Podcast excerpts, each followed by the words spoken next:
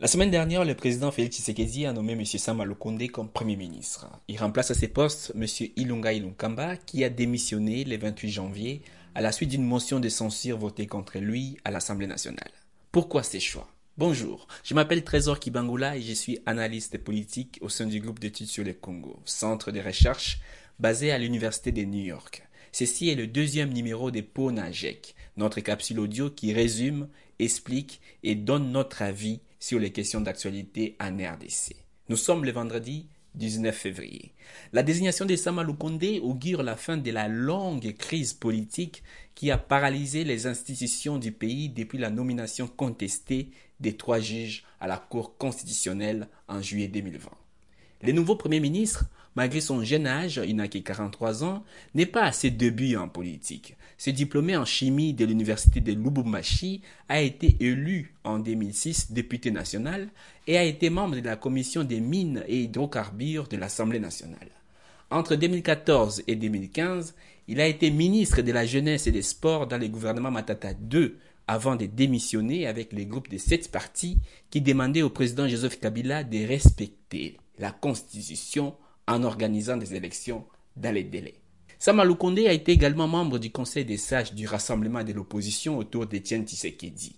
Et jusqu'à sa nomination, il était directeur général de la GECAMINE, la plus grande entreprise minière du pays. Cette désignation de M. Samalou intervient dans un contexte de manœuvre de redéfinition des rapports de force dans le paysage politique congolais et surtout au sein de la nouvelle coalition Union sacrée de la nation.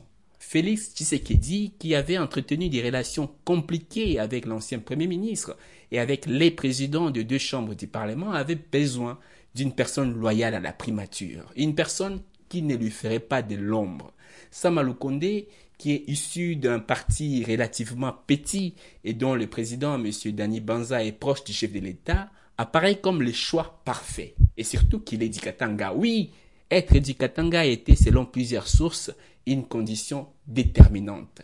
L'ex-Katanga, poumon économique du pays, voudrait garder le contrôle d'une branche importante du gouvernement. De plus, nommer un Katangais contribuerait à la fois à rassurer les hommes politiques issus de cette partie du pays et à réduire davantage l'influence de l'ancien président Joseph Kabila, lui-même originaire du Katanga.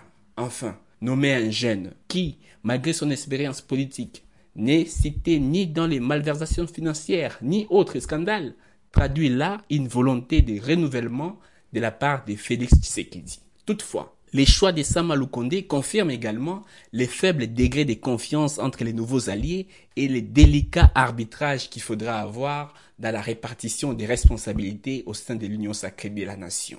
Samalou Kondé n'aura toutefois pas des moments de répit tant les dossiers urgents remplissent sa table.